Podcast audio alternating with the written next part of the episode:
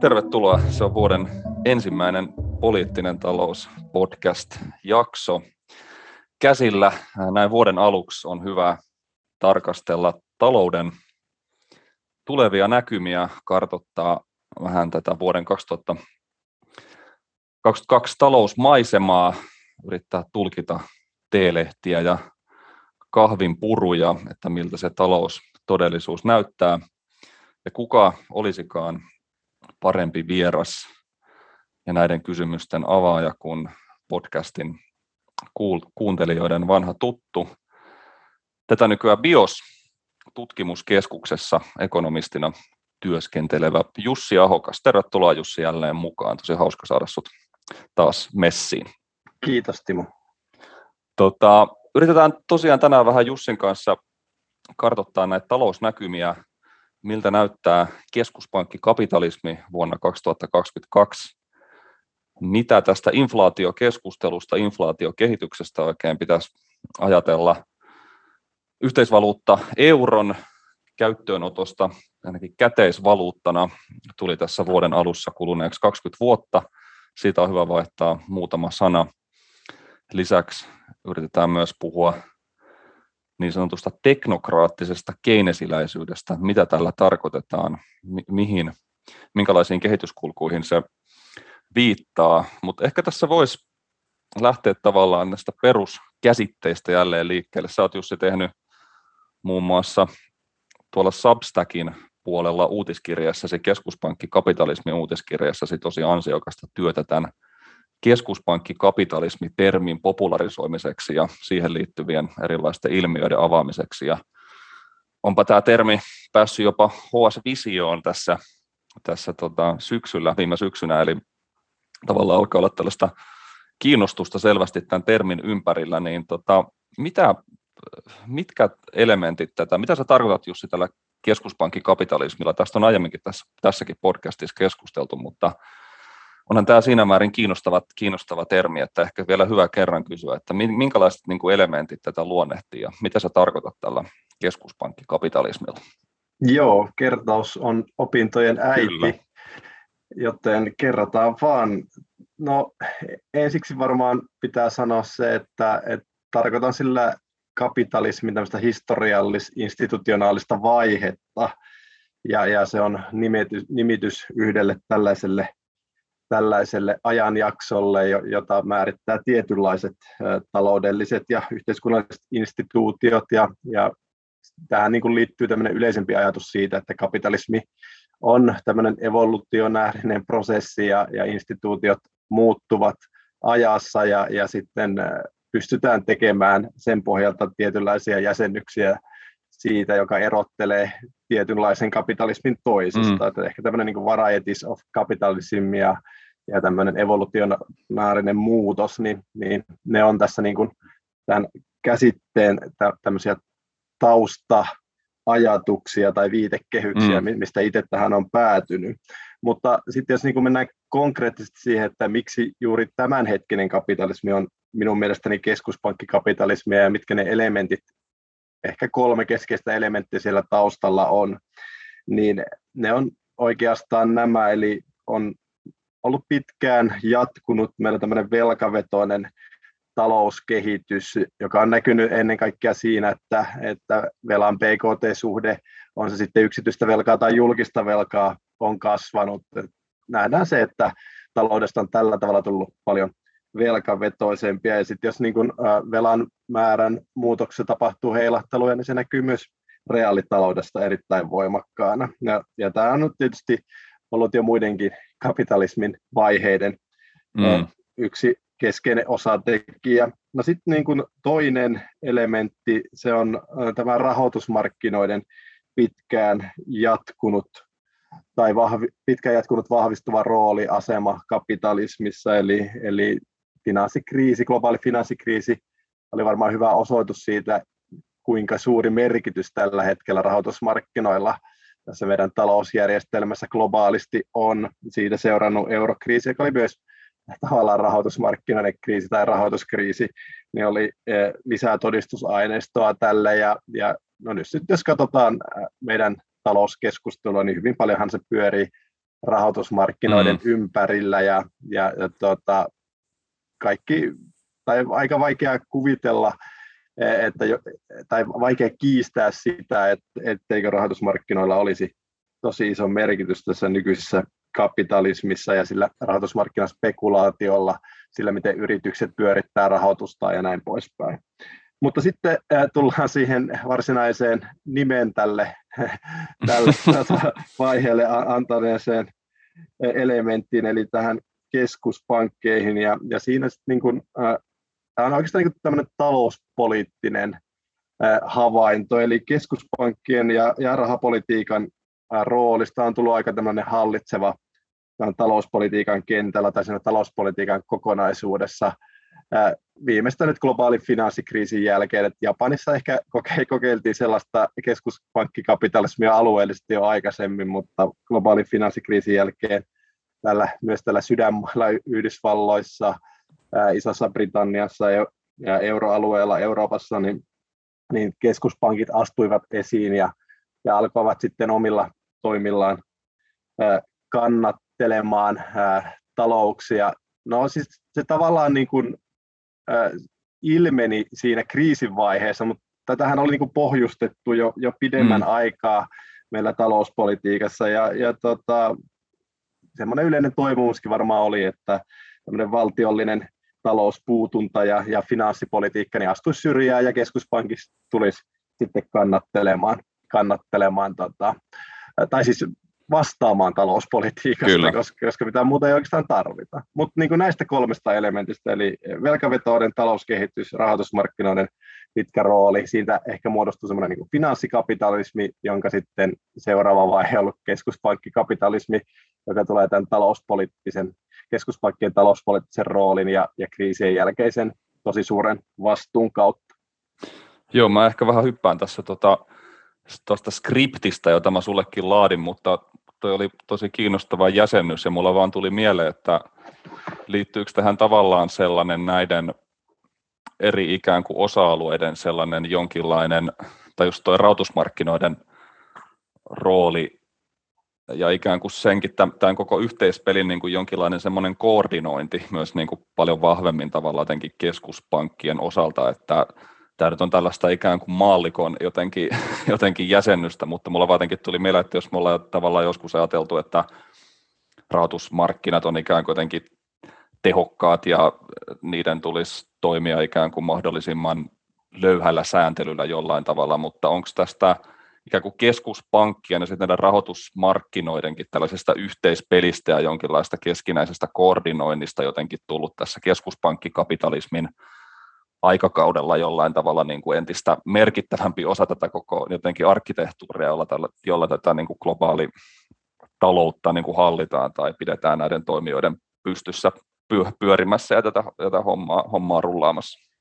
No ehdottomasti. Ja, ja se niin kuin, jos niin kuin sen kuvaa sillä tavalla, että meillä oli tämmöinen ää, rahoitusmarkkinavetoinen finanssikapitalismi jo ennen tätä kapitalis- keskuspankkikapitalismin vaihetta, niin olihan meillä tietysti keskuspankki-instituutiona olemassa jo niin kuin vuosisata ennen, ennen sitä, että tähän oli päädytty, ja se rahoitusmarkkinoiden rooli siellä kasvoi vähitellen, mutta, mutta tota, sitten kun oli ehkä päästy tietyn pisteen yli ja, ja siitä tuli, tuli niin kokonaisvaltaista, niin sitten se, niin se viimekätisen rahoittajan rooli, se joka, joka sitten pahoissa paikoissa kannattelee sitä koko rakennelmaa, eli keskuspankin, niin sitä ei enää niin kuin voinut väistää, ja sitten kun tota, jotain osui tuulettimeen, niin, niin sitten se mm. tuli mm. myös, myös, myös näkyväksi. Subprime ää, tota, paperit osuivat tuulettimeen tai jotain sellaista, niin tota, ää, siitä se niin kuin, ei sitten enää voinut kiistää sitä tilannetta, eikä keskuspankit voineet enää väistää sitä omaa vastuutaan.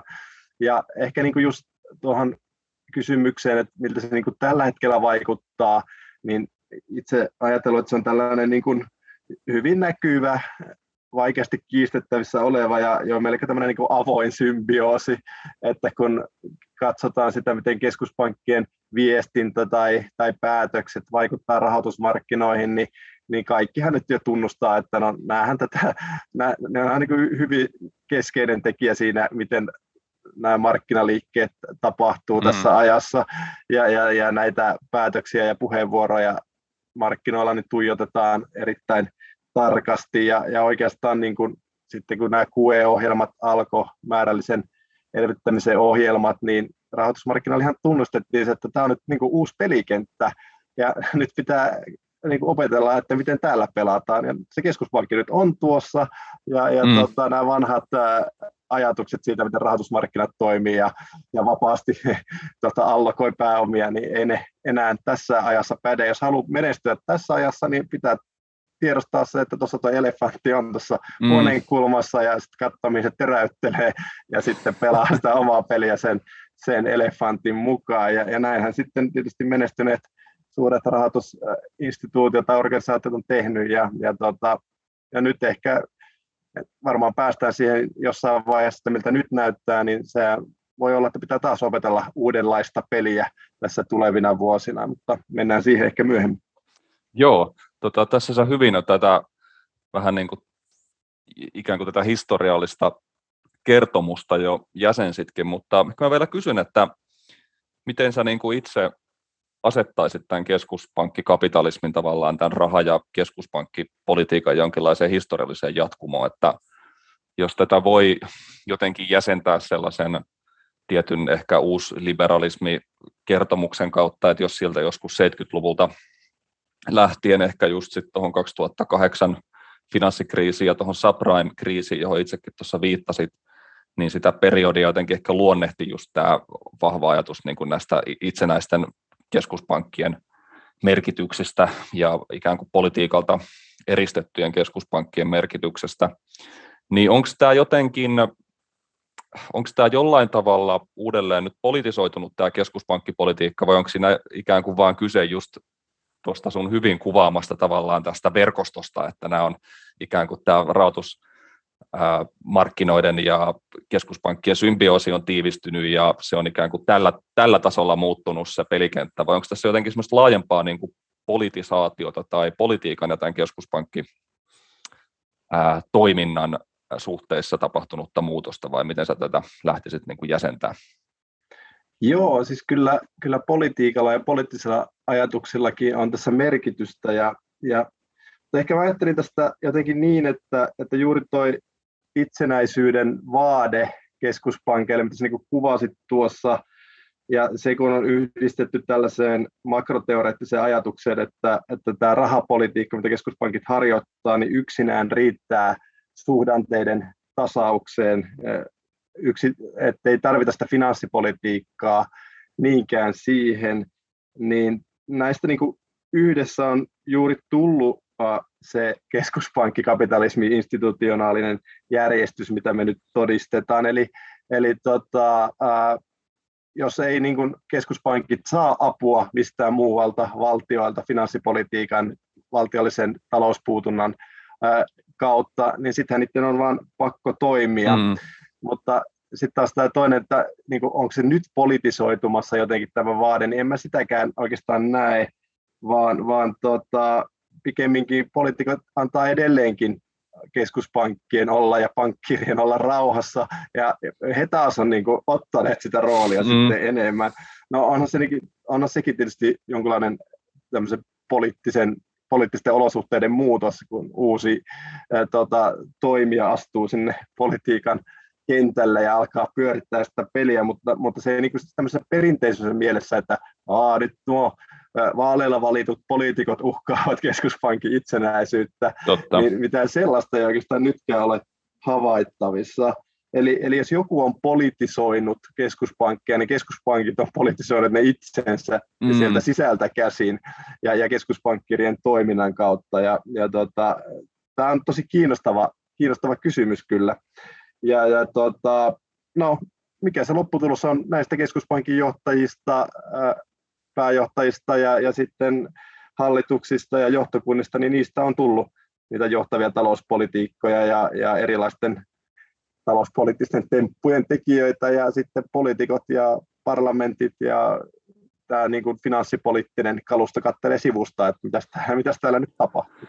Niin, toi on tosi jännä tilanne kyllä ja se on jotenkin tosi mielenkiintoista, että en tiedä voiko sitä jotenkin ajatella niin, että tavallaan tämmöinen tietyllä tavalla tämmöinen talouspoliittinen keskustelu, tämä on kärjistys, mutta jollain tavalla tuntuu, että se helposti niin kuin irtoaa tavallaan tästä just tästä keskuspankkikapitalismin tavallaan todellisuudesta ja myös ikään kuin siitä sellaisesta uudenlaisesta talouspoliittisesta pelikentästä ja jollain tavalla siitä, siitä maailmasta, jossa myös niin kuin valtiot budjetteineen ja tällaisine perinteisinä talouspoliittisine päätöksineen toimii, että siinä on mun mielestä joku semmoinen tosi kiinnostava epäsuhta sen sellaisen ikään kuin sen halun mennä sellaiseen perinteiseen jotenkin, jotenkin vel, velka, jul, keskusteluun niin kuin julkisesta velasta ja,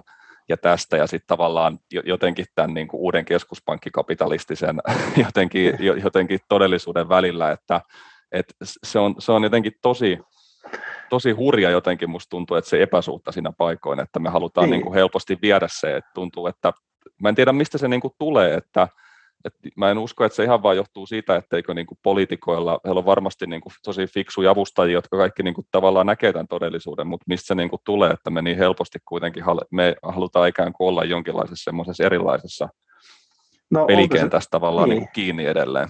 Onko se sitten just siitä, että se keskuspankkien itsenäisyyden vaade. Niin. Joo, se on niin kuin sisäistetty niin syvällisesti, että jokainen poliitikko, joka haluaa niin kuin olla talouspolitiikko ja ottaa kantoja talouspolitiikan alueelle, niin ymmärtäisi, että tuohon minä en saa ottaa kantaa. Ja, ja sitten sittenhän siinä tulee just tämä, että se myös niin kuin siellä politiikan alueella, jossa oli siellä rahoituksen alueella se elefantti siinä huoneessa, niin, niin samalla lailla se niin on sitten siellä talouspolitiikan, just kun ajatellaan poliitikkojen, vaaleilla valittujen poliitikkojen näkökulmasta sitä, niin sen, sen huoneen siinä nurkassa kattelemassa, että no tuossa tuo on, mutta en nyt oikein kuitenkaan saa sanoa, että se ostaa nämä kaikki meidän velat, mitä niin. me, millä, millä me elvytetään tätä taloutta, mutta tuota, äh, yrittää sitten se jotenkin tasapainolla, eikä ainakaan esittää sille mitään vaatimuksia sille norsulle, että, että tuota, jotain, jotain tällaista siinä varmaan on, mutta sitä ehkä kannattaisikin tutkia enemmän ja, ja kysellä vähän näiltä aktiivisilta talouspolitiikan tekijöiltä, niin. että te ajattelette tästä.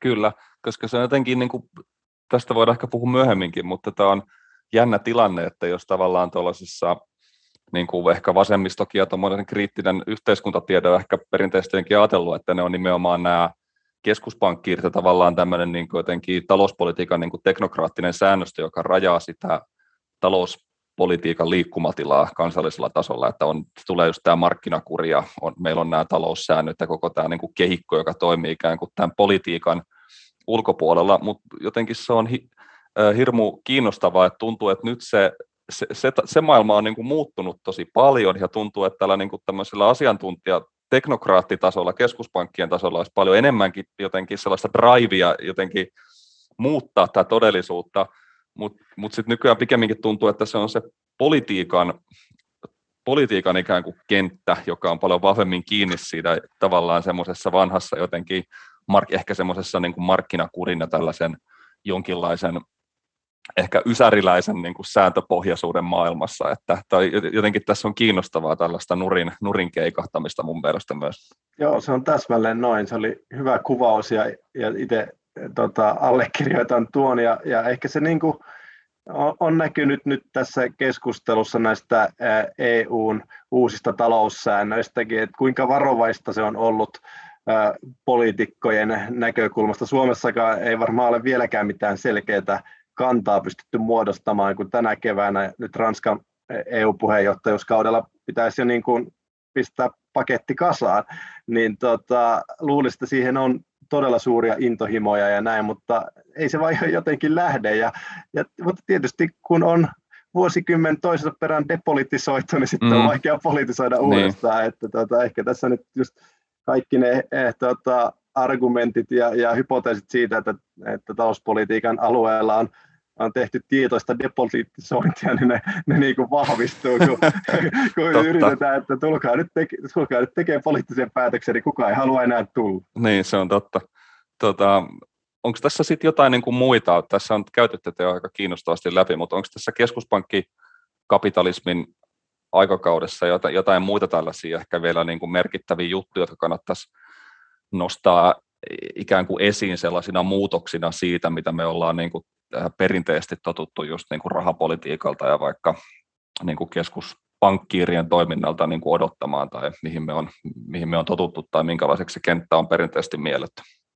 No joo, ehkä ihan näitä tämmöisiä aika fundamentaalisia pointteja siitä voi vielä löytää ja nostaa esiin. Eli, eli varmaan alun perin on totuttu siihen, että se on se korkopolitiikka, jota, joka riittää keskuspankille hallitsemaan taloutta ja niitä suhdanteita. Ja, ja tota, kun asettaa koron oikein, niin sit kaikki menee enemmän tai vähemmän mukavasti ja pysytään semmoisella mukavalla kasvuuralla ja mitään suuria heilahteluja taloudessa ei tapahdu, mutta niin globaali finanssikriisi osoitti, että eihän se nyt riittänyt ollenkaan ja yhtään mihinkään. Ja, ja siksi nämä, niin kuin nämä uudet äh, epätavanomaiset, jotka on jäänyt niin pysyviksi äh, rahapolitiikan toimiksi, on jouduttu ottamaan tässä velka, velkaantuneessa ja jotenkin investointikyllästyneessä taloudessa sitten käyttöön. Eli, eli tavallaan tätä kokeilua on tehty just semmoisessa kapitalismin vaiheessa myös, jossa niin kuin yksityiset investoinnit ei enää samalla tavalla kuin ennen, niin kiritä taloutta kasvuun ja, ja meillä tuntuu olevan koko ajan tämmöinen sekulaarinen stagnaatio, pysyvä taatuma mm. päällä sen vuoksi, että ei se niin kuin yksityinen reaalitaloudellinen toiminta, niin se ei vaan riitä tuottamaan täystyöllisyyttä ja puskemaan taloutta jonnekin niin kuin inflaatiorajoille, mutta sitten kun valtiot tulee apuun, niin sitten se taas niin kuin voikin olla mahdollista. Mutta kun tässä keskuspankkikapitalismissa valtiot oli haluttu tyrkätä syrjään ja, ja uskoa, uskottiin siihen, että tämä riittää, tämä keskuspankkien aika mm. perinteinen rahapolitiikka, niin, niin siinä sitten niin ollaan tämmöisessä, että jos me ei oteta valtiota apuun, niin me ajaudutaan taantumaan ja, ja tota, sitten jos me otetaan ne apuun ja silti uskotaan sitten näihin vanhoihin periaatteisiin, niin sitten keskuspankin tehtäväksi annetaan, että sen pitää sitten alkaa nostamaan korkoa mm. ja, ja kiristämään rahapolitiikkaa silloin, kun just ollaan pääsemässä lentoon ja sitten palataan taas takaisin. Että tästä tulee tämmöinen ihmeellinen lyhyt sykli, syklinen, lyhyen syklin luonne tähän, tähän tota, talousjärjestelmään ja nimenomaan sen talouspolitiikan kautta. Mutta mutta tuo nyt ehkä niin kuin lisänä siihen, että tosiaan tämä keskuspankkien ja rahoitusmarkkinoiden symbioosi, joka nyt näyttäytyy vahvana, niin, niin tota, se on varmaan myös yksi semmoinen vanhasta ma- maailmasta poikkeava näkemys aika lailla sen keskuspankkikapitalismin ytimessä. Joo, tuosta pääseekin ehkä hyvin tästä sun jotenkin hyvin kuvaamasta lyhyestä syklistä tähän niin kuin inflaatio keskusteluun, joka tietysti on tavallaan sitten se, se nouseva inflaatio, joka sitten saa ne keskuspankit sitten ehkä toimimaan sillä tavalla, joka tätä sitten niin kuin hankaloittaa tätä tilannetta, että inflaatiohan jotenkin tosi pitkään niin kuin näytti siltä joten, jotenkin semmoiselta nujerretulta ongelmalta ja puhuttiin pikemminkin deflaatiosta tosi pitkään.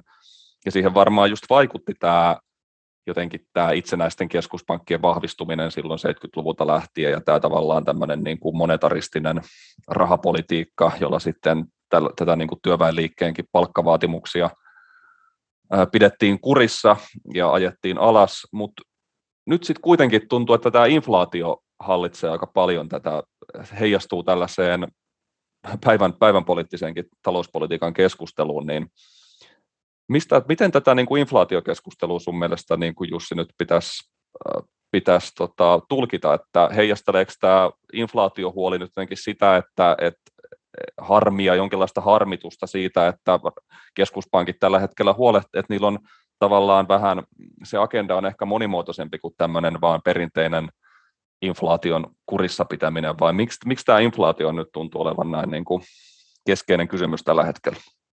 No se tulee varmaan siitä, että sanotaan sieltä 90-luvun puolivästä lähtien niin totuttiin, totuttiin juuri tämän matalan inflaation tai ainakin helposti hallittavissa olevan inflaation aikaan länsimaissa. Ja no sulla oli tuossa ihan hyviä arvauksia, mistä se voisi johtua aiempien vuosikymmenen tosi tiukasta rahapolitiikasta, AY-liikkeen neuvotteluvallan putoamisesta tai vähenemisestä, järjestäytymisasteen laskemisesta monissa maissa ja silleen, niin kuin, että palkkainflaatio ei enää ollut se juttu, mutta sitten niin myös tämmöinen globalisaatioteoria on tähän nostettu aika usein esiin. Charles Goodhart on pitänyt juuri sitä aika keskeisenä dynamiikkana, että kun siirretään teollisuustuotanto muualle mm. ja teollisuustuotannossa ne palkkakamppailut on aika keskeisiä, koska siellä tuottavuus, tuottavuus nousee ja, ja sitten kilpaillaan siitä, että kuka sen tuottavuushyödyn saa, niin sitten voi tulla ylilyöntejä suuntaan tai toiseen ja, ja näin poispäin. Mutta kun tämä siirrettiin Aasiaan, jossa sitten ehkä myös noin globaalilla tasolla niin on helpompi hallita näitä tämmöisiä palkkapaineita osittain siitä johtuen, että minkälaisia yhteiskuntia mm, mm. Nämä, nämä sitten ovat, jotka nykyään sitä teollisuustuotannosta pääsääntöisesti tässä globaalissa työnjaossa vastaavat, niin, niin sillä tavalla se niin kuin tavallaan siirrettiin länsimaissa pois päiväjärjestyksestä se inflaatio.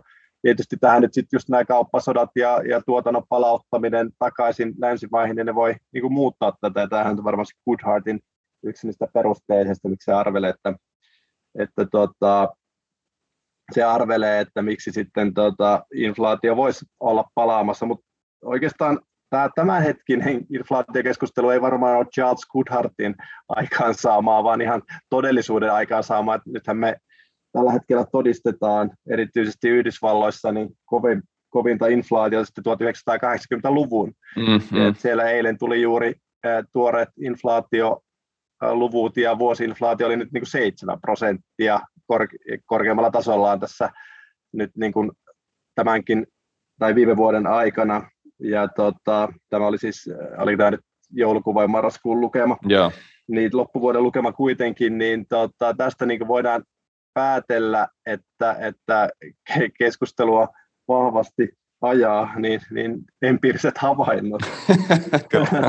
Mutta sitten tullaan tähän keskusteluun siitä, että, että mistä tämä inflaatio nyt, nyt johtuu, että johtuuko se tuossa jo sanoin, että tuskin johtuu siitä, että on äh, todella voimallisesti siirretty tuotantoa länsimaihin ja, ja sitten palkkapaineet on sen vuoksi alkanut nousu, että tämä Goodhartin arvaus on varmaan tämmöinen pitemmän aikavälin arvaus. Mutta meillä on niin kuin monia akuuttia tekijöitä sille, miksi me nähdään tällä hetkellä nyt näin korkeata inflaatiota. No ensimmäinen tietysti se, että, että kun tätä inflaatiota mitataan vertailemalla sitä aikaisempaan vuoteen, niin, niin tota, siellähän oli silloin juuri päällänsä ää, kaikenlaista negatiivista koronasta liittyvää shokkia, ja, ja tota, varsinkin silloin keväällä 2020, kun melkein koko maailmantalous pysähtyi hetkellisesti, ja niin kauan kuin nämä luvut on vaikuttamassa tähän, tähän vertailuun, niin, niin tietysti nähdään korkeata vuosiinflaatiota, ja tässähän se perusarvaus, arvaus, tekninen arvaus, että että tuossa nyt juuri kevään jälkeen maalis huhtikuussa niin tämä niin lähtee näistä syistä laskemaan tämä havaittu vuosiinflaatio. Mm. Ja, ja tota, se on tietysti täysin loogista. Ja siksi minua välillä vähän ihmetyttääkin, kun vaikka eilen kun tuli nämä uudet inflaatioluvut, niin sitten joka kerta niistä saadaan revittyä, että no ei se nyt taidakaan olla ohi menevää, niin. Va- vaikka niin kuin ihan selvästi nämä teknisetkin tekijät on, on niin kuin odottamassa siellä jo oven takana, että, että sitten huhtikuussa, kun se on enää kolme tai, tai kolme ja puoli, niin, niin, niin sitten se ei ehkä ole enää, elää niin, kuin niin päräyttävä se, se, se tota, todellisuuden antava kuva inflaatiosta. Mutta joo, no, tämä nyt on tietysti se yksi tekninen kysymys. Mutta on meillä niin kuin, niin kuin taloudellisia ajureitakin tälle inflaatiolle, jota on tässä pohdittu viime vuoden aikana hyvinkin aktiivisesti ja inflaatiokeskusteluhan oli varmaan vuoden 2021 eh, kuumin talouskeskustelu, sitä on myöskin vaikea kiistää.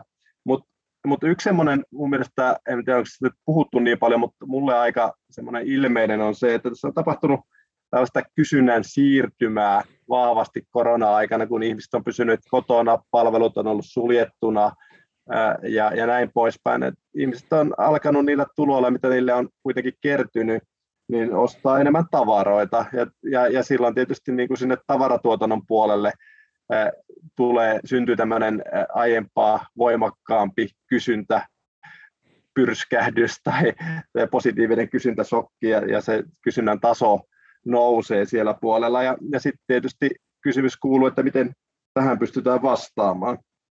Ja, ja tota, ei ole kovin hyvin pystytty vastaamaan, ja tässä tullaan tähän toiseen selitykseen, eli näihin tarjonnan pullonkauloihin, tarjontakapeikkoihin, mitä tähän globaaliin tuotantoketjuun on sitten syntynyt.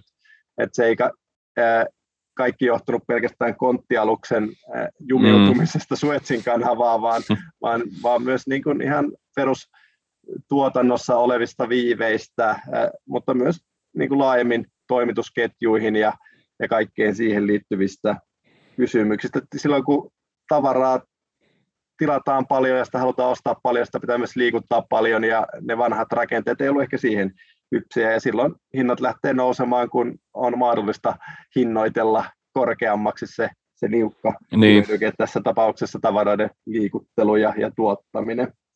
Ja varmaan monet yritykset ottanutkin tästä sitten hyödyn irti, että ehkä nostanut vähän enemmänkin niitä hintoja, kun, kun olisi ollut tarvetta omien kustannusten nousun kannalta. No on meillä tietysti sitten ollut myös tätä energiahintojen nousua, osittain se on ollut teknistä, mutta siihen niin liittyy myös ää, nämä, tämä ilmastopolitiikka ja, ja ekologisen kriisin, kriisin vastaaminen. Se, ehkä, se on aika 50-50 nyt tällä hetkellä vielä, että, että se, että korona kriisin niin kuin niillä pahina aikoina, niin kävikö öljyhinta jos päivätasolla jossain negatiivisella tasolla Yhdysvalloissa, niin kun siihen sitten verrataan, niin nähdään varmasti nyt sitten vahvaa inflaatiota niihin hetkeen verrattuna, mutta siellä voi olla myös niin kuin aitoa tällaista, että, että kun siirrytään äh, esimerkiksi käyttämään enemmän maakaasua ja vähemmän kivihiiltä, niin sitten niin kuin maakaasuhinta nousee mm, siksi, että mm. se tuotantorakente ei ole taas varautunut siihen. Eli, eli tällaista energiapuolella on myös ja sitäkin voi oikeastaan pitää jonkinlaisena tarjontakapeikkona.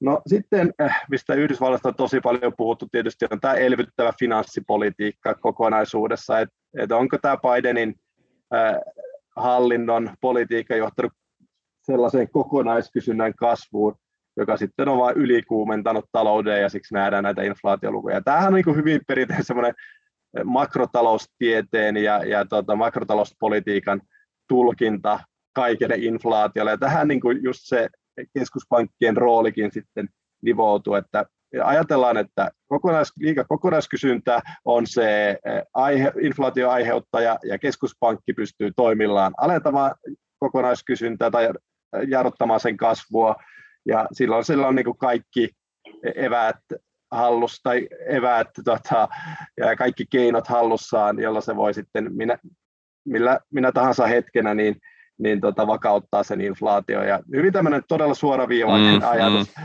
Liikakokonaiskysyntä keskuspankki hoitaa, miksi et jo toimi ja näin poispäin. Mutta, mutta tota, tätä on tosiaan haastettu noilla edellisillä, edellisillä argumenteilla, jota itse pidän hyvinkin perusteltuna argumenteilla tätä näkemystä. Mutta selvähän tietysti on, että, että finanssipolitiikka ei ole ollut näin elvyttävää varmaan koskaan mun tota, 80-luvun lopun jälkeen ja, ja tota, näin poispäin, että, että siinä mielessä tämä on varmasti yksi osa selitystä, mutta se ei ole ehkä se kaikkein keskeisin osa kuitenkaan niin kuin monissa puheenvuoroissa tulee. No sitten niin tähän liittyy myös niin tulojakokysymykset, että niin kuin Bidenin ohjelmissahan oli paljon tätä niin sosiaalista puolta myös, että tuettiin pieni tuloisia perheitä ja, ja näin poispäin. Ja, ja siellä sitten niin kuin, niin kulutusrakenteet on varmasti muuttunut ja kaikki rahat, mitä sinne on puskettu, ne on mennyt kulutukseen ja se voisi niin kuin heijastua just näihin kulutuskysynnän siirtymiin vahvemmin. Että jos annat ihmisille rahaa, lisää rahaa kulutukseen, etkä määrittele, mihin se saa käyttää, niin sitten voi tapahtua tällaisia kysynnän siirtymiä. Tai mm. sä määrittelet sitä sillä tavalla, että et voi käyttää sitä palvelua, kun palvelut on suljettuna, niin tavallaan sillä tavalla sitten niin kuin ruokkii juuri näitä kysynnän siirtymiäkin. Eli, eli tämä, nämä niin liittyy kaikki toisiinsa ja, ja tota, pitää niin jotenkin tämmöisenä kokonaisuutena hahmottaa tätä inflaatiokysymystä. Mutta niin kuin, mä haluan sanoa loppu, loppuun vielä, että mistä ei ole kysymys, niin kysymys ei ole siitä, että rahan määrä M2 niin. olisi, olisi nyt niin kuin, tota, keskuspankin ja, ja tota, valtion Yhdysvaltojen liittovaltion elvyttävän finanssipolitiikan, keskuspankin elvyttävän rahapolitiikan vuoksi noussut korkealle ja tästä sitten sitä rahamäärän kasvusta suoraan seuraa se inflaatio. Mitään tällaista suoraa mekanismia ei ole olemassa, mutta monet tuntuu ihan tuolla markkinatoimijoita myöten niin kuin jotenkin vielä tulkitsemaan sitä tämän, tämän niin kuin rahan kvantiteettiteorian kautta, mutta itse en niin kuin tämmöiseen mekanismiin usko, vaan, vaan ne löytyy niin kuin ihan sieltä talouden kysyntä ja tarjonta kehikon mm. Kautta ja, ja tota, sieltä, sieltä sitten niistä epätasapainoista. Mutta mut tässä niin kuin, todella pitkä selvitys omasta inflaationäkemyksestä. Tosi, tosi, tosi kiinnostava koonti. No, mitä sitten, mit, miten tämä niin kuin heijastuu, miten nämä inflaatiopaineet tai mahdolliset paineet heijastuu sitten tähän jotenkin tähän keskuspankin kapitalismin vyyhtiin, että minkälaisia, miten sä niin kuin näet tämän, jos tässä nyt palataan tähän tämän vuoden näkymiin, niin miten, miten tämä heijastuu siihen, miten keskuspankit toimii, niiden korkopolitiikkaan, niiden mahdollisiin päätöksiin näistä elvytysohjelmista ja minkälaista, miten sä tätä koko dynamiikkaa tulkitset, että miten, miten tästä taas jotenkin, jotenkin tästä pitää kuitenkin päästä taas eteenpäin, niin miten, miten tässä tullaan operoimaan ja minkälaisia paineita ja jännitteitä tämä aiheuttaa? No tämähän on todella, todella kiinnostavaa ja, ja keskuspankkikapitalismin uutiskirje saa jatkuvasti impulseja todellisuudesta, kun, tilanteet kehittyy ja, ja tuota, ei ole sillä tavalla ongelmaa keksiä joka viikko useampaakin teemaa, josta kirjoittaa. Mutta tuota, ehkä voisi niinku palata tuohon edelliseen pitkään selvitykseen sen verran, että, että, että se kuitenkin se hyvin vahvasti ää, vallitseva ajatus on se, että tämä koko inflaatio kysymys on keskuspankkien hallittavissa. Eli se, se, niin kuin se mikä tuossa kuvasin, eli, eli keskuspankki rahapolitiikalla voi suvereenisti hallita sitä kokonaiskysyntää, sen kehitystä ja sitä kautta inflaatiota. Ja, ja tota, kun se tekee sen niin kuin johdonmukaisesti, niin se hallitsee myös inflaatio-odotuksia, eli sitä, miten niin kuin esimerkiksi palkkaneuvotteluissa käyttäydytään ja miten hinnan asettamisessa käyttäydytään niin kuin yritysten puolelta, ja, ja, ja sitä kautta, kun siellä ei sorruta ylilyönteihin, niin sitten se inflaatiokaan, eli kokonaiskysynnän kautta se inflaatiokaan ei sitten pääse, pääse niin kuin mm. laukkaamaan. Eli, eli tätä, tämä on niin kuin se perusajatuskehikko, millä mennään. Mutta niin kuin kuvasin äsken, niin todellisuudessa se inflaatio on paljon monimutkaisempi ilmiö. Mutta jos tuohon kuitenkin uskotaan, niin nythän niin kuin vahvasti jo tällaisia pelkoja, että jos Fed ei kuitenkaan lähde tekemään mitään, että se ei aggressiivisesti tähän havaittuun inflaation reagoi ja, ja tota, ala kiristää tätä, niin, niin tämä niin kuin karkaa käsistä jotenkin pitkäksi aikaa ja sitten ei saada hallintaa ja sitten meillä niin kuin on tämmöinen 70-luvun kaltainen mm. tai 60-luvulta jo, 60-luvun lopulta jo alkanut tämmöinen inflaatiospiraali, hintapalkkaspiraali ja sitä ei pysty niin kuin sitten päättämään millä kuin jollain aivan tämmöisellä valtavalla keskuspankkishokilla, Volcker-shokin kaltaisella, että nostetaan korot 20 prosenttia Yhdysvalloissa. Ja Aiheutetaan sitten, taantuma. Niin, niin, niin, pariksi vuosikymmeneksi niin. ja, sitten, ja sitten katsotaan, että miten, miten tämä nyt sope, sopeutuu tämä kapitalistinen talous, mutta, tuota, mutta tuota, ei se, siis se tämmöistä niin kuin vahvasti on kyllä ilmoilla ja, ja niin kuin tähän tästä ollaan huolissaan, mutta, mutta Fedissä taas ollaan otettu tosi rauhallisesti ja, ja muissakin keskuspankeissa tilanne, että näissä monessa on nyt uudistettu strategiaa, se alkoi jo ennen tätä koronakriisiä. Siellä, kun ajatellaan, että vuodesta 2010 vuoteen 2020, niin aina oltiin vaikeuksissa ja vaipumassa takaisin tämmöisen sekulaarisen stagnaatio, eli sen pysyvän taatuman tilaa, ja, ja silloin jotenkin se makrotaloudellinen konsensus alkoi mennä siihen suuntaan, että tällä nyt täytyy tehdä finanssipolitiikan ja rahapolitiikan yhteistyöllä jotakin, että meidän pitää nousta täältä. Niin tota, Fed tavallaan pelaa edelleen sitä peliä, mm. kun sitten taas niin kuin Larry Summersin kaltaiset tyypit, jotka oli silloin sitä mieltä, niin on nyt niin kuin näitä pahimpia inflaatiopelkoisia ja, ja tota, liiasta kokonaiskysynnästä varoittelevia hahmoja. E, e, mutta Fed tavallaan otti sen 2014 Summersin ja, ja pitää sitä edelleen niin kuin omana tämmöisenä ää, ää, ideanaan, että miten tätä hommaa pelataan. Eli malttaa katsoa, puhuu ohimenevistä ää, inflaatiotendensseistä, ää, ymmärtää noita edellä mainitsemiani logiikoita, että jos meillä nyt on tarjonta kapeikkoja, niin ei siinä auta kuin odottaa, että, mm. että ehditään investoimaan ja muuttamaan sen talouden toimintaa sillä tavalla, että sitten ne, ne tuotantoketjut taas eheytyy ja, ja tuota, päästään nopeammin toimittamaan tavaraa tilaajille. Ja, ja myös tämä niin kuin vahva työmarkkinapainotus, joka ehkä Janet Zellenin aikaa jo tuli, niin se on niin kuin Powellin aikaan myös, myös pysynyt Fedillä, että katsotaan miten työmarkkinoilla tapahtuu ja, ja vasta sitten kun alkaa näkyä palkkapainetta ja, ja todeta, että nyt on täystyöllisyys saavutettu, niin sitten aletaan tehdä jotakin. Eli, eli tota, näistä on pidetty kiinni tämmöinen wait and see-strategia edelleen voimassa, ja tämä tietysti sitten taas hirvittää niitä, jotka ovat olleet sitä mieltä, että nyt, nyt tota, mm. aletaan kiristämään sitä ruuvia niin paljon kuin lähtee, että eihän tällaista 7 prosentin inflaatiota niin kestä katsoa, että se, siitä tulee pit, pitkä, tota, pitkään jatkuva inflaatiospiraali, että ihmiset on nyt jo varmasti ottaneet tämän odotuksiinsa, mutta, mutta Fed katsoo sitä monipuolisesti, se arvioi, mitä markkinat ajattelee, siellä se tietää, että mitä eri indikaattorit oikeasti tarkoittaa, ja kun sieltä ei mitään selvää ennustetta mistään vahvasta inflaatiosta pitkällä tai keskipitkällä ja pitkällä aikavälillä tulee, niin se voi aika rauhallisesti toimia. Mutta tuota, ollaan me nyt kuitenkin tosiaan päädytty, kun kysyit, että mitä 2022 mm, tapahtuu, mm, mm. niin nythän tässä loppuvuodessa on päädytty siihen, että Fed on alkanut puhua sen puolesta, että työmarkkinat on nyt jo aika lähellä maksimia ja, ja tota, inflaatio on korkealla, että nyt, nyt pitää sitten varmaan alkaa kiristämään.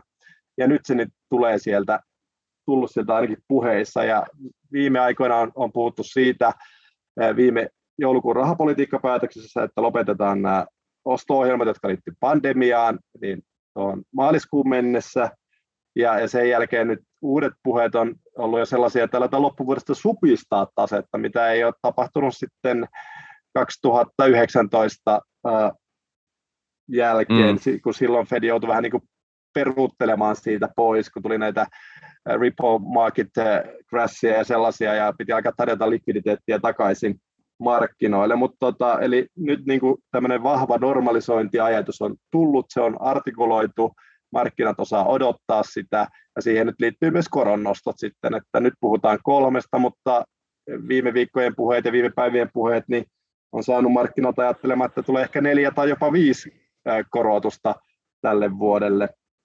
No, niin kuin, mitä tämä niin kuin sitten tarkoittaa, niin se on tosi vaikea sanoa. että, että, no itse näen, että ää, jos niin kuin finanssipolitiikka ää, ei enää pysy yhtä elvyttävänä, niin kuin se tässä Bidenin hallinnon ensimmäisenä kuukausina on pysynyt, mihin on, on tota, paljonkin, mistä on paljon viitteitä, siellä omatkin jo kampittaa näitä, mm. näitä isompia ohjelmia, ja tota, enemmistö kongressissa on hyvin marginaalinen, sieltä voi jäädä paljonkin dollareita sitten puskematta markkinoille sen vuoksi, niin, niin tämän vuoden lopulla ja sitten ensi vuonna niin ei ehkä enää olekaan sitä finanssipoliittista tukea samalla lailla. Sitten jos markkinat alkaa ennakoida tätä, niin sitten ne suhtautuu paljon vakavammin myös rahapolitiikan kiristämiseen.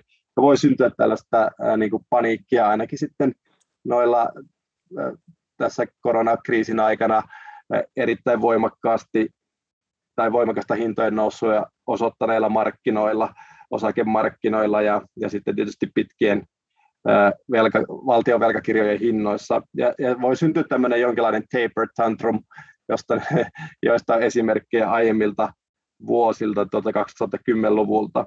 Ja, ja, ja sitten seuraava kysymys, että miten Fed tähän sitten reagoi.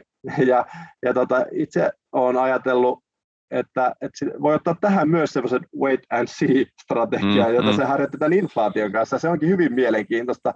Eli, eli jos ei olekaan heti valmis tulemaan auttamaan tätä ää, ko- kompuroivaa rahoitusmarkkinaa, niin, niin tota, mitäs rahoitusmarkkinat siitä sitten ajattelee ja, ja tota, minkälaista peliä ne sitten alkaa pelaamaan. Eli, Eli se on mun mielestä se kaikkein kiinnostavin kysymys, että jos tota, tästä kiristämistä syntyy nopea negatiivinen shokki rahoitusmarkkinoille, joka alkaa näkyä myös investoinneissa sitten reaalitaloudessa, niin mikä on Fedin reaktio siihen? Ja itse olen nyt jotenkin ajatellut, että tästä normalisoinnista on puhuttu niin voimakkaasti, ja kun on nähty tätä korkeata inflaatiota, niin Fed uskaltaa katsoa myös tämmöisen rahoitusmarkkinaheilunnan yli pitempään kuin se on edellisenä vuosina tässä globaali finanssikriisin jälkeen uskaltanut. Ja, ja silloin pelataankin taas ihan uudenlaista peliä. Ja, ja se, se on sitten niin kiinnostavaa, että mitä siitä seuraa. Ää, tuleeko valtiot taas niin finanssipolitiikalla hätiin vai joutuiko Fedi yksinään tai keskuspankit yksinään sitten reagoimaan siihen. Ja, ja siinä niin kuin ollaan jollain tavalla tässä niin kuin keskuspankkikapitalismin tällä valinkauhalla, niin, että, tuota, että tuota, lähdetäänkö tämmöiseen enemmän koordinoituun laajempaan talouspolitiikan malliin vai palataanko takaisin tähän keskuspankkikapitalismin malliin, missä edelleen odotetaan, että keskuspankki hoitaa sen, sen tota, sopeutumisen tähän uuteen tilanteeseen aloittamalla QE-ohjelmat uudestaan ja, ja perumalla koronnostonsa. Ja, ja näitä kaikkia itse tänä vuonna seuraillen tarkasti ja, ja niistä raportoin omia tuntemuksiani, mutta, mutta tosi vaikea on tällä hetkellä lukea sitä suuntaa ja jos mulla olisi miljoonia kiinni tai miljardeja jossain rahastoissa, niin, niin tota, erittäin varovaisella mielellä olisin niin kuin, tekemään mitään isoja peliliikkeitä, että ehkä tämmöisen niin kuin, äh, äh, suuren riskin ottamisen aika niin jäi tuonne vuoteen 2021. Joo, kannattaa olla näissä ulostuloissakin varovainen. Tietysti markkinat, markkinoilla, markkinatoimijat ottaa huomioon nämä. Mutta toi on kyllä tosi kiinnostava dynamiikka ja toi jotenkin tuntuu siltä, että toi keskuspankkien toiminta, siihen kohdistuu tosi ristiriitaisia vaatimuksia. Se on tuollaista niin kuin nuorella tanssia ja, ja kiinnostavasti tuntuu, että toi niin kuin viestintä, viestintä siitähän niiden on ihan niin kuin siinä ytimessä, että paitsi ne ikään kuin konkreettiset päätökset, niin myös ne jotenkin ne viestit siitä, että mitä ehkä tullaan tekemään ja miten nyt tätä kutakin sanamuotoa olisi jotenkin syytä tulkita siellä rahoitusmarkkinoilla, niin nehän on ihan niin jotenkin tämän, tämän jotenkin balansoinnin ytimessä tosi kiinnostavalla tavalla kyllä. Joo, siinä kyllä tällainen Keynesin kauneuskilpailu metafora niin saa ihan uusia ilmentymiä ja, ja tota, en mä tiedä mikä se Fed on varmaan niin se tuomari, tuomari tässä mm. kauneuskilpailussa, joka on jotenkin otettu mukaan niin osaksi sitä kauneuskilpailua, että, että se ää, todellakin tulkitaan jokaista sanaa hyvin tarkasti, ja, mutta se tulkita ei aina ole helppoa, että mm.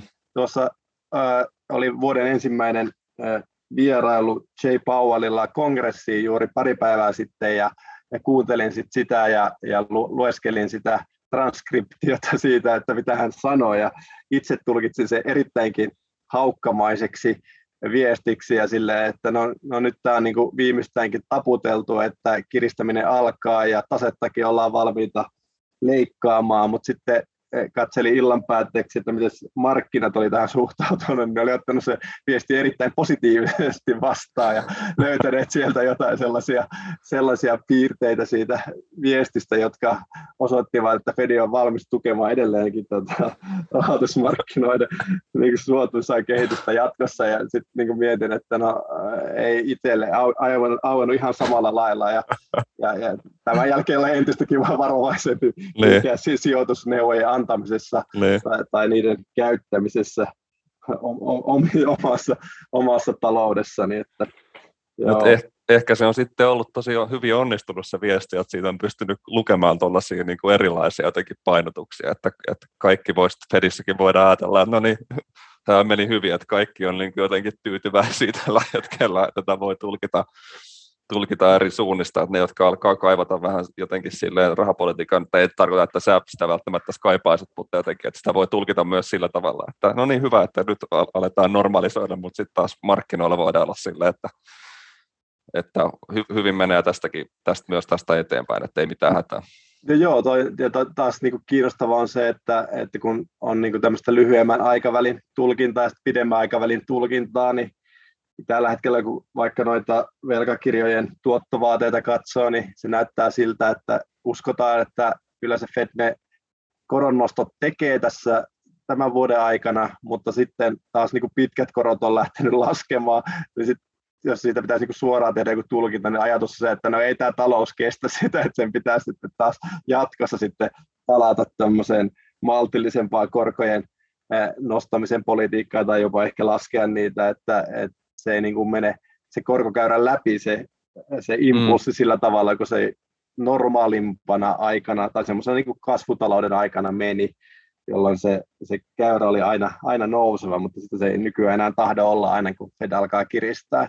Tämä nyt on tämmöinen aika äh, rahoitusmarkkinatekninen asia, mutta te, te ammattilaiset siellä, jotka kuuntelette, niin, niin tota, jatketaan keskustelua korkokäyrän muodosta. Kyllä, jota, kyllä todellisilla rahapolitiikka heads for the real, real players. Tämä on hyvä, Joo, hyvä kamaa. Tota, ja se on tietysti myös kiinnostavaa, että poliittisen talouden podcastissa niin päästään hyvin tällaisiin niin kuin, rahoitusmarkkina oleellisiin kysymyksiin. Kyllä. Se kertoo ehkä nyt sinänsä tämän koko häkkyrän politisoitumisesta jollain just, tavalla. Just näin se on. Toinen iso kysymys, joka liittyy tähän kiinnostava kysymys, joka liittyy tähän keskuspankkikapitalismiin ja ylipäänsä keskuspankkien ikään kuin yhteiskunnalliseen rooliin, on tietysti tämä niiden rooli ilmastopolitiikassa ja tässä ilmaston muutoksen vastaisessa ää, väännössä. Tietysti voi ajatella, että, että keskuspankkien rooli voi olla paitsi tällainen ilmastoinvestointeja niin kuin rahoittava rooli, mutta toisaalta tämä, mikä on mua kiinnostanut, joka on mulle uusi teema ja vieras teema, olisikin Jussi sulta niin kuin kiinnostava kysyä, että miten sitä tulkitset, on toisaalta myös tämä, että nämä keskuspankit, Euroopan keskuspankkikin puhuu niin kuin avoimesti, että he niin kuin osana näitä arvopaperien osto-ohjelmia on jotenkin suunnattu näihin vihreisiin bondeihin ja puhutaan näistä green, green bondeista ja tavallaan tällaisesta, että siinä on selkeä tällaista painotusta. Niin miten sä, niin kuin, mitä ehkä voisi niin kuin yleisesti kysyä sulta, että mitä, mitä tämä keskuspankki ja niin kuin ilmasto, il, tämmöinen ilmastokeskuspankkipolitiikka ikään kuin on, ilmastorahapolitiikka on, ja onko tämä jotenkin, miten tämä sopii siihen, mitä me perinteisesti ollaan totuttu tämmöiseltä rahapolitiikalta ja keskuspankilta odottamaan ja saamaan? Se on tavallaan uusi ilmiö siinä mielessä, että, että hyvin rajoit, rajoitettu se mandaatti on tietysti ollut aiemmin, tai rajoitettu mandaatti, mikä keskuspankille on annettu, ja jossa on niin kuin ollut se, että no, hintavakauden eh, ylläpitäminen ja, ja toisena sitten niin kuin työmarkkinoiden tukeminen, eli reaalitalouden ä, eh, asioita hyvin tällaisella niin kuin makrotalousteoreettista näkökulmasta katsottuna eh, jonkinlaisessa tyhjiössä suhteessa sitten niin kuin laajemman maapallokehykseen ja, ja ekologisiin kysymyksiin ja, mm, mm. ja ehkä yhteiskunnallisiin kysymyksiin muuten, jos ajatellaan vaikka tulo- ja varallisuuden jakautumista ja, ja näin poispäin. Eli, eli hyvin tämmöinen niin kuin jonkinlaisessa ää, rajoitetussa kuplassa tapa, tai niin kuin asetettu mandaatti. Ja itse näen tämän nyt niin, että tässä ekologisen kriisin aikakaudella, jota väistämättä nyt elämme, niin enää ei voi tietysti tällainenkään toimia kuin keskuspankki, niin asettautua tämmöiseen omaan turvattuun kuplaansa, vaan sen täytyy niin kuin reagoida siihen, mistä kaikkialla keskustellaan.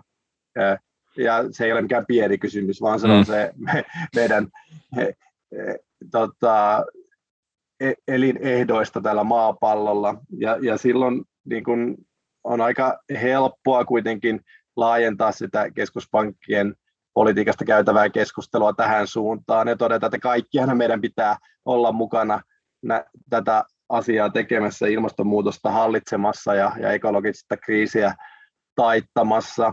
Eli siinä mielessä ei ole niin, kuin niin, niin suuri poliittinen mm. kysymys mun mielestä, mitä ehkä aj- on jossain ajateltu, vaan se on ollutkin aika helppoa keskuspankille, että on perustettu tällaisia osastoja, jotka pohtii tätä asiaa ja taksonomioita omaan rahoitukseen on, on, on pohdiskeltu ja, ja sitten tätä vihreää rahoittamista muutenkin ja rahoituksen hinnan kautta ehkä tulevaisuudessa tullaankin sitten säätelemään sitä, että, että miten se pääoma allokoituu sitten yhteiskunnassa näihin vihreisiin hankkeisiin ja pois niistä ruskeista hankkeista.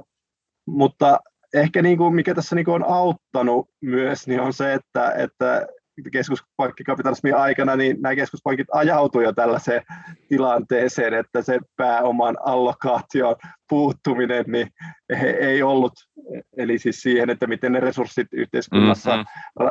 rahoitusmarkkinoiden kautta jakautuu, niin, niin tota, ei ollut enää vierasta. Ja sitten kun nämä keskustelut alkoivat, niin sitten sanoin, että no, me ollaan aika paljon tällaista puutuntaa eri kulmista tehty, että miksi me nyt voi tätä vihreätä puutuntaakin tehdä. eli, mm. eli tavallaan oli myös niin kuin välineitä ja, ja niin kuin se käytännön tasolla ää, tatsia siihen, että miten tätä voisi tapahtua, miten tämä voisi tapahtua, ja, ja se ei ollut niin kuin sellainen poliittinen tapu siitäkään syystä. Mutta ehkä nämä kaksi, kaksi asiaa on, on ne, jotka on tehnyt tästä siirtymästä tämmöiseen vihreään keskuspankkipolitiikkaan helpompaa. Eli se, että se tapahtuu kaikkialla ja se, että keskuspankkikapitalismi on jo pakottanut keskuspankit toimimaan tavalla, jota tässä nyt tarvitaan. Mm, mm.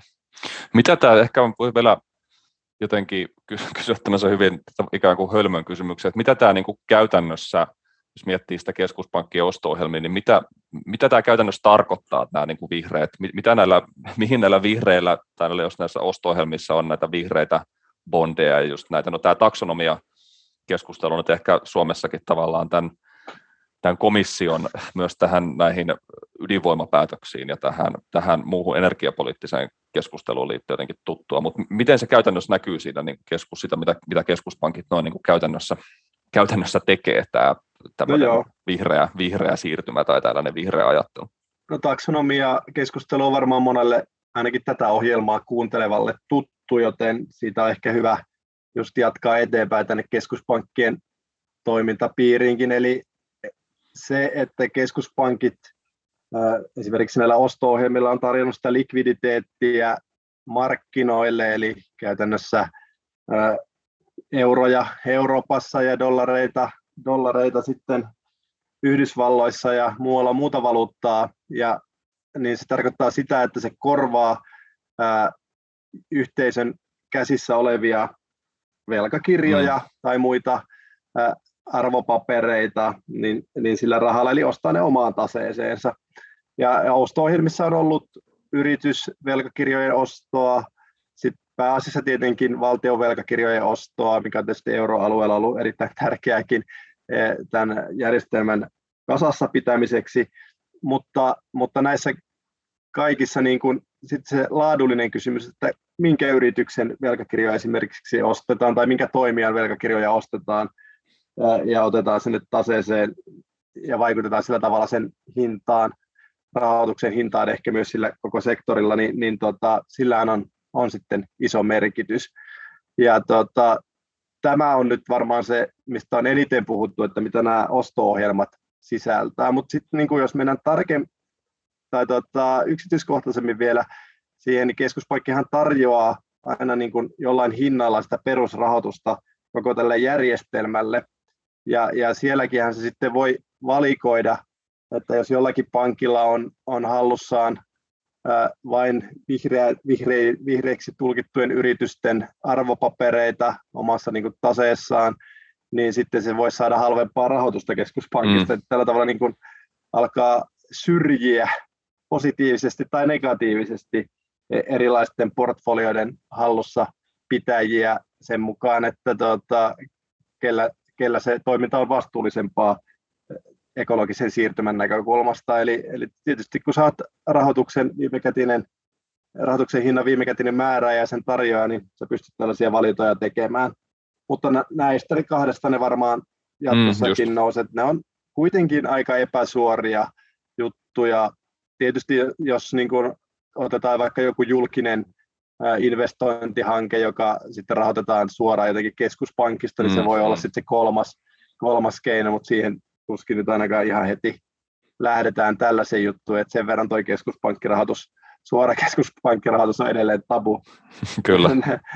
Näissäkin vihreän siirtymän rakentamisen tai luomisen hommissa, että tuota, siinä varmaan ollaan tarkkana, mutta, mutta monin tavoin niin rahoituksen hintaa säätelemällä ja sitä allokoimalla tiettyihin kohteisiin, niin keskuspankki tällä, tällä markkinalla sitten tai tällä alueella taloudessa toimi. Just näin. Tota, no mites toinen kiinnostava termi, joka taisi Jussi munkin, äh, munkin tutkalle tulla sun, sun kautta tuolta Twitteristä, sä olit jakanut tämän äh, poliittisen talouden tutkija Jens van Klooster tuolta Amsterdamin yliopistosta, pahoittelen tämän varmasti, varmasti lausunto epäonnistui paasti tästä, mutta se kiinnostava, kiinnostava artikkeli tuossa New Political Economy journaalissa, hän kirjoitti tämmöisestä teknokraattisesta keinsiläisyydestä.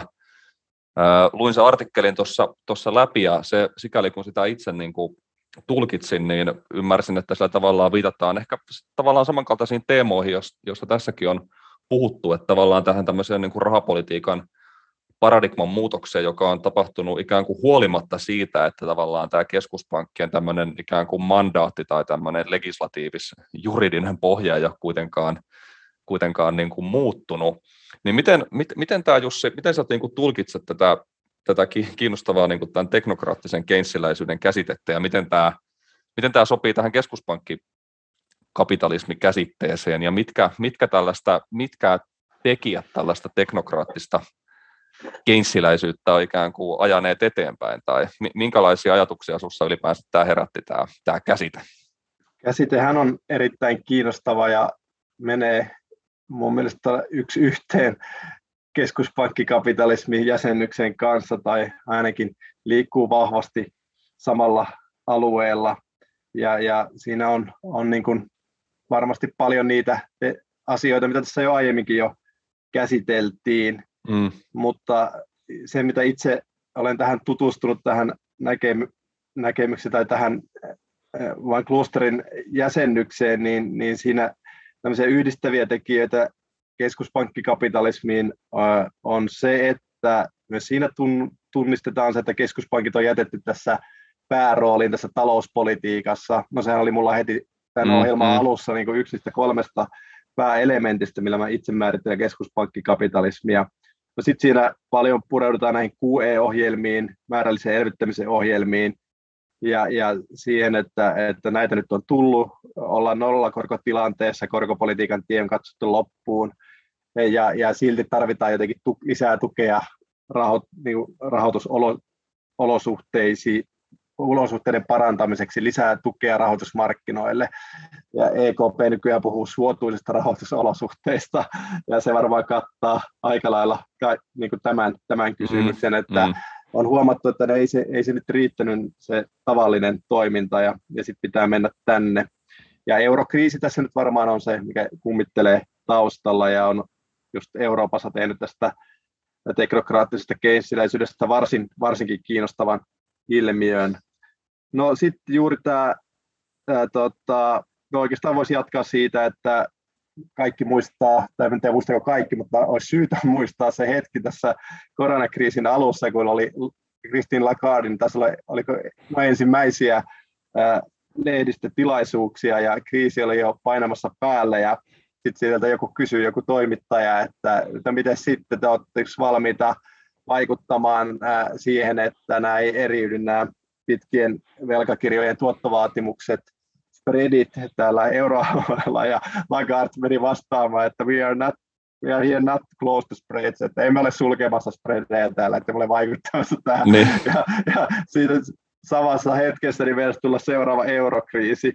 Ja, ja tota, sitten siellä jo pääekonomistit soitteli ympäriinsä ja, ja, ja, vakuutteli, että kyllä, kyllä tämä homma pysyy hallussa, että ei olla tehty mitään muutosta. Ja sen jälkeen tietysti myös Lagardin tota, kaikki nämä lehdistötilaisuudet ovat olleet paljon varovaisempia. Olen suora, suurin piirtein lukenut lapusta niitä, niitä vastauksia, myös kysymyksiä, joita ei ole enneltä varmaan hänelle kerrottu, mutta tuota, tämä on mielenkiintoinen muutos just tästä, viest, tästä viestinnästä, missä Kyllä. aiemmin puhuttui.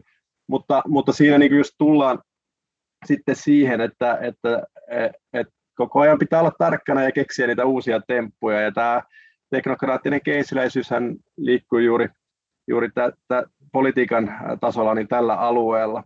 Ja mm. sitten ehkä niin kuin yksi, mitä siinä myös niin kuin hahmoteltiin jotenkin, eli tämä poliittinen pää, mistä puhuttiin, demokraattiset, demokraattisesti parlamentaarisesti valitut tai vaaleissa valitut päätöksentekijät, niin se pää on erittäin passiivinen ja se mm. oikeastaan vaan hokee näitä vanhoja mantroja, että sääntöperustaista talouspolitiikkaa Euroopassa ja, ja tuota, pitää pitää kiinni säännöistä ja, ja ei ole millään tavalla niin kuin valmis kilpailemaan isommasta roolista talouspolitiikassa. Et ehkä nyt just tietysti sitten erittäin erityisissä olosuhteissa, kuten koronakriisissä, niin sitten ympäri Eurooppaakin oltiin valmiita joustamaan näistä säännöistä ja, ja EU-tasolla ne säännöt pistettiin, pistettiin tauolle ja nyt niitä sitten katsotaan, että missä muodossa ne otetaan sieltä pois. Mutta siltikin tähän pitää kirittää, että tulkaa nyt keskustelemaan ja tehkää. Mm. Ja, mutta tätähän, niin kuin, että nämä poliitikot olisi tullut, niin sitä ei tapahtunut kymmenen vuoteen. Että aivan rauhassa sai keskuspankin pohtia, että miten tämä tilanne ratkaistaan. Ja sitten Mario Draghi esimerkiksi nousi sieltä esiin ja lopetti eurokriisiin ja, ja näin poispäin. Ja, ja tota, sitten ää, tämä on niin kuin se, se tämän teknokraattisen, ää, ehkä niin kuin näistä neljästä se niin kuin rakentuu se perusta sille teknokraattiselle keisille, että keskuspankkirin on vaan pakko keksiä ne temput, joilla se vakauttaa sen talouden, lopettaa eurokriisin, lopettaa sekulaarisen stagnaation ja vielä anella finanssipolitiikkaa mukaan ja poliittisia päättäjiä mukaan tekemään investointeja. Tehkää sitä investointipolitiikkaa, älkää lopettako sitä liian lyhyen ja näin poispäin. Ja, ja tota, mutta kun, jos niihin aneluihin ei vastata, niin, niin sitten mitä voidaan tehdä? Mm. Otetaan lisää QE-ohjelmia, painetaan niitä spreadejä alas, ei anneta markkinoille tilaa osoittaa tyytymättömyyttä ja, ja, ja näin poispäin. Ja, ja sitten tullaan tähän mun mielestä, mitä tässä vain Klosterkin käsittelee ja minkä säkin otit, että, että sitten tässä niin kuin väistämättä asettaudutaan jonkinlaisen ristiriitaan näiden perussopimuksien ja, ja sen, sen legaalisen perustan kanssa, mm. mitä keskuspankilla on. Ja, ja joudutaan niin kuin testaamaan niitä rajoja, ja, ja sitten keksimään selityksiä, että ne miksi, kun kaikki näkee, että no kyllähän tässä nyt tehdään tota, valtioiden keskuspankkirahoitusta, että eihän, eihän tämä nyt mitään muuta, muuta voi mm. olla, niin, niin sitten selitetään, että no minkä takia tämä ei ole, vaan tämä on vain niin rahapolitiikan välittymisen varmistamista tai, tai sitten juuri näiden suotuisten rahoitusolosuhteiden takaamista tai jotain tällaista. Ja, ja sitten Eurooppa oikeudessa niin löydetään aina ne, ne selitykset, että vaikka saksalaiset kuinka haastaa, niin aina tulee bumerangina takaisin, että ei, ei, että aivan hyväksyttävää toimintaa. Ja tällä tavalla ne teknokraatit saa sen, sen poliittisen mandaatin, sen niin kuin paperilla muuttumattomien lakien ja, ja säädösten kentällä. Ja tämä on, tämä on mun mielestä se, mikä se argumentti tässä, tai tämä jäsenyys vaan klusterilla on, ja, ja tota, eihän tästä voi olla eri mieltä, että näin tässä viimeisen vuosikymmenen aikana on todellakin päässyt tapahtumaan. Ja, mm. ja, ja varsinkin juuri Euroopan näkökulmasta tämä on, on hyvin kiinnostavaa, koska ehkä Yhdysvalloissa ei niinkään ole sitä ää, legaalista perustaa haastettu Fedin toimilla, ja siellä se on jotenkin muutenkin ollut ää, tämmöiselle aktiiviselle rahapolitiikalle suotuisampi, ei niin rajoittava sitten voi kongressissa käydä heit- heittämässä hetua, hetua, hetua näiden kongressiedustajien ja senaattorien kanssa, ja, ja siinäpä se sitten pitkälti onkin, että mitään, ää, mitään perustuslakia siellä ei näillä toimilla rikota toisin kuin sitten euroalueella ja Euroopassa. Joo, toi on kyllä hurjan kiinnostavaa. Siinä, siinä varmaan taas tullaan tuohon ikään kuin tähän politisaatio- tai death-politisaatio kysymykseen ja just tähän, että kun tämä on kerta niin pitkään haluttukin pitää ikään kuin tällaisena teknisluontoisena sääntöasiana, niin nyt sitä ikään kuin poliittista keskustelua, jota tämän tällaisen mandaatin muuttaminen varmaan edellyttäisi, että se pystyisi tähän tilanteeseen ikään kuin vastaamaan jotenkin luontevammin, jotta myös toisaalta se teknokraattien, se asiantuntijoiden rooli olisi ikään kuin jälleen selkeämpi ja helpompi. Niin tuntuu, että sitä on hirveän vaikea käydä, että ja to, tosi kiinnostavasti siinä sitten just tullaan tähän kaikkeen, että mikä, minkä just poliitikot kokee olevan sellainen ikään kuin julkisessakin keskustelussa sellainen liikkumatila näiden asioiden suhteen, että missä määrin, missä määrin näistä, näistä asioista jotenkin halutaan puhua ja koetaan, että sitä liikkumatilaa ikään kuin tämmöisissä talouspoliittisissakin ulostuloissa on. Että tässä ollaan kyllä tosi, tosi kiinnostavassa tilanteessa jollain tavalla. Joo, ja itse olen muutaman kerran käynyt antamassa lausuntoja näistä kysymyksistä tuolla eduskunnassakin ja, ja sitten myös kollegoiden lausuntoja siinä olen kuunnellut. Ja, ja sitten kun oma lähtökohta on se, että tässä nyt olosuhteet on muuttunut niin radikaalisti siitä, mitä ne oli silloin, kun euroa ja emua laitettiin pystyyn ja, ja EUn tätä tal- uutta talousmallia 80- ja 90-luvulla rakennettiin, että, että tota, kaikki on tavallaan niin vanhentunutta se, se lainsäädäntö ja, ja ne säädökset, että, että ne vaan niin kuin ei sovellu enää tähän hetkeen, näihin olosuhteisiin. Ja sitten tavallaan yrittänyt vähän avata sitä, että no varmaan noin perussopimusten tarkastuskin, niin kyllä se tässä 2030-luvulle mentäessä varmaan tulee niin sitten mm. semmoinen kategorinen, että ei missään nimessä, että sinne ei voida lähteä, että se, se on niin kuin se, mistä pidetään kiinni, mutta, sille, kun eihän meillä ole enää sitä maailmaa, että et, ja sitten kun ajatellaan, että minkälainen EU-perussopimus, miten se talouspolitiikan alueellekin tulee, niin eihän niin kuin moni, monissakaan perustuslaissa tulla samalla lailla, niin kuin äsken puhuin sitä Yhdysvaltain esimerkistä, eli mm, talouspolitiikan mm. ja rahapolitiikan alueelle noin voimakkaasti. Ja sitten, sitten kun ne olosuhteet juuri tällä alueella on niin radikaalisti muuttuneet, niin, niin eikö se nyt ole jo vähän niin kuin hölmöä, hölmöä äh, ottaa niin kuin semmoinen fundamentaalinen kanta, että tätä perussopimusta ei koskaan voida muuttaa. Mutta yep. tavallaan hyvin kuvaa sitä, kuinka vahvoja nämä rakenteet ja polkuriippuvuudet, mitä tälle europrojektille on rakennettu, ja ne on viety sinne lainsäädäntöön asti, ja, ja, ja poliitikot ja, ja asiantuntijatkin haluaa niitä vahvasti kunnioittaa edelleen, ja se on todella depolitisoitunut mm. alue. Se, se, se tässä meidän keskustelussakin on tullut kyllä hyvin esille. Kyllä. No ehkä tuosta pääseekin hyvin, ehkä voi vielä viimeisenä kokonaisuutena, tässä on tullut jo tullut ihan tosi, tosi kiinnostava puhtipaketti asiaa, mutta se keskustelu ajautui tähän euroon ja euroalueeseen, niin tota, nythän tosiaan tammikuussa tai tässä kuussa tuli 20 vuotta tästä euron käyttöönotosta käteisvaluuttana kuluneeksi, ja sitten Hesarissakin oli juttu, jossa oli ekonomisteilta kysytty, että oliko, oliko tämä euroon liittyminen nyt sitten kuitenkin virhe Suomelta.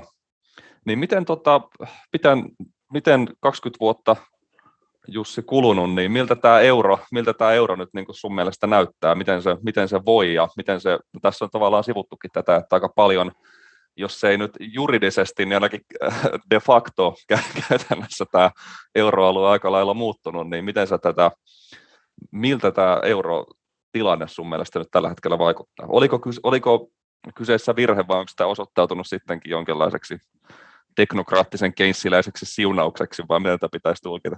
No mahtava päästä itsekin vastaamaan tähän kysymykseen, että oliko Suomen eurojäsenyys tai eurorahan käyttöönotto virhe.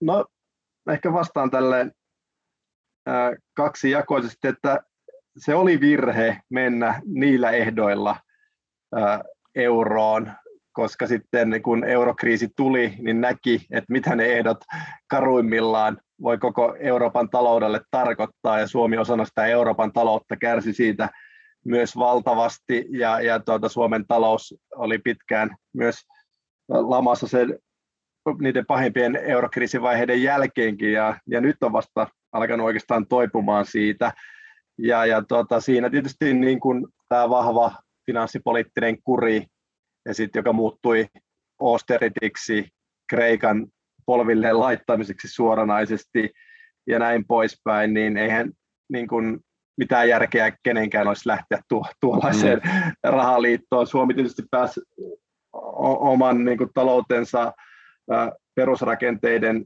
hyvyyden ja paremmuuden vuoksi helpommalla tässä kriisissä, mutta, mutta myös Suomi joutui kohtaamaan sen taakan, mikä siitä tuli montakin kautta omien vientimarkkinoiden kautta, osittain myös rahoitusmarkkinoilla, mutta myös niin kuin sitten siitä, että, että jouduttiin kiristämään täälläkin talouspolitiikkaa liiallisesti ja, ja puhuttiin Kreikan tiestä ja se tietysti vaikutti siihen, että, että silloin ää, Kataisen Rinteen Stubbin hallitus niin kuin teki aivan valtavia, valtavia leikkauksia ja, mm. ja tota, se varmasti jarrutti talouskasvua ja myönteistä työllisyyden kehitystä niinä vuosina.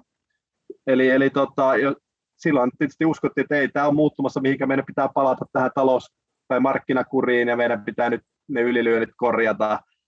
Ja, ja sitten päädyttiin tähän hyvin syvään ja pitkäkestoiseen taantumaan Euroopassa, mutta se, siitä niin kuin huomattiin, sit tuli populismin nousua, tuli Brexittiä, mm.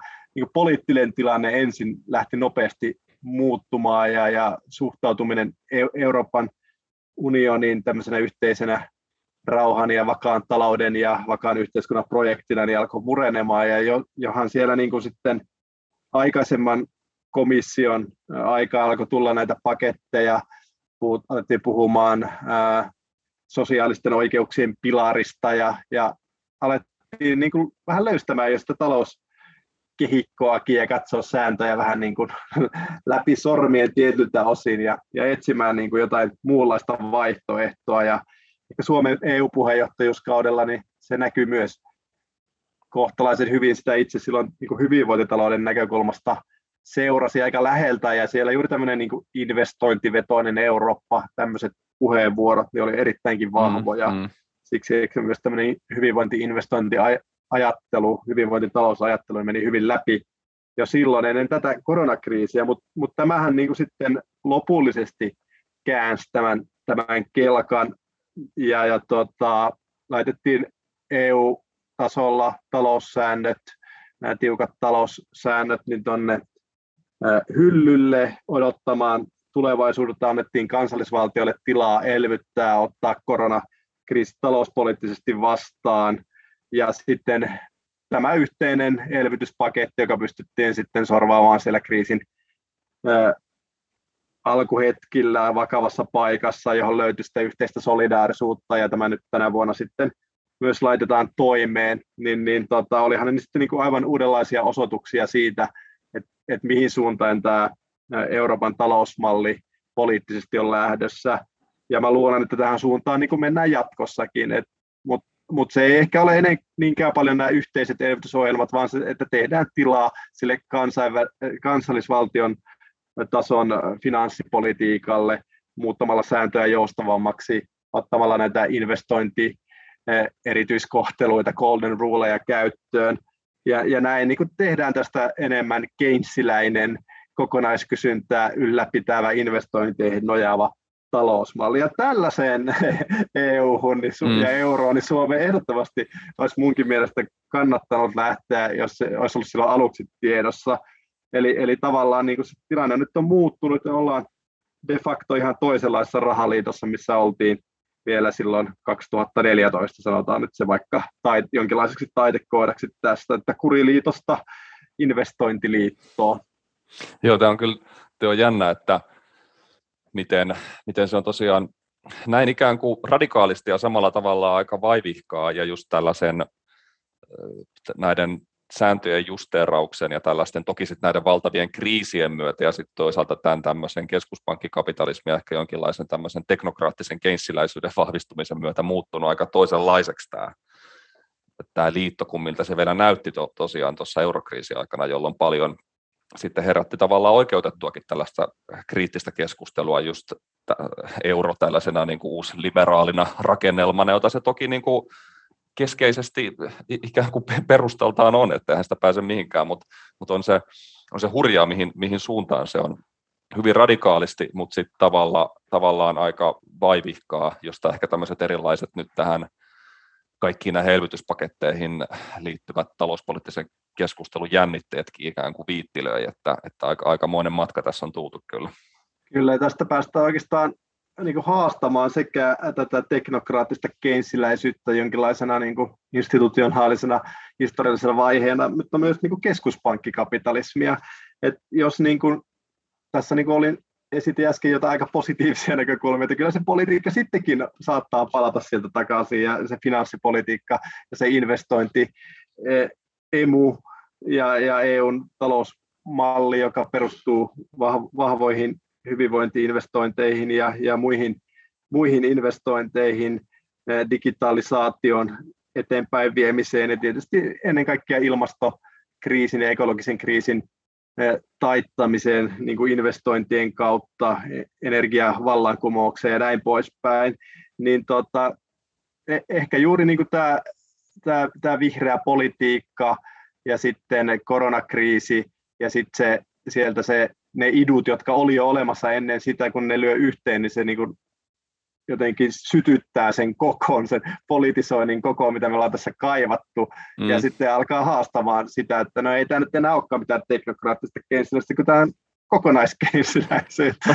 Käytän sitä nyt tässä uudessa merkityksessä, kyllä, sitä käytetään joskus jossain muussa merkityksessä, mutta, mutta tällä tavalla, että niin kuin myös vaaleilla valitut poliitikot tulevat mukaan tähän keinsiläisyyteen, ja, ja nythän se, kun mä tulkitsen sitä, mitä Ranska ajaa tämän sääntökehityksen kehikon kehittämiseksi, niin, niin tota, siinä on juuri näitä elementtejä voimakkaasti, ja oli Suomi siinä sitten mukana tai ei, niin jos tota, Scholzin uusi Saksan hallitus ja, ja Macron niin lyö kättä päälle, että tähän suuntaan mennään, niin sinne sitten mennään.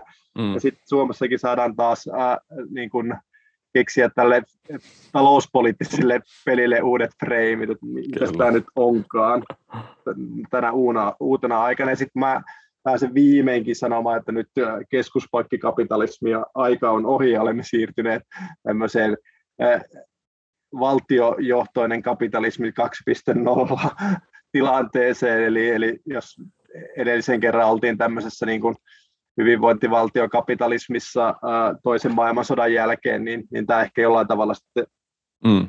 tähän suuntaan mennessään niin mu- muistuttaisi sitä. En ole vielä valinnut sitä terveä, mikä uutiskirja sitten lähtee ilmoille, mutta, tuota, mutta johonkin tähän suuntaan se sitten veisi. Joo, toi on, toi on varmasti, toi on tota, nyt sun kannattaa miettiä sitten tarkoin se käsite, jonka sitten lanseeraat myös tuolla bios, bios-tutkijan ominaisuudessa jossain arvostetussa journaaliartikkelissa sitten. Kyllä.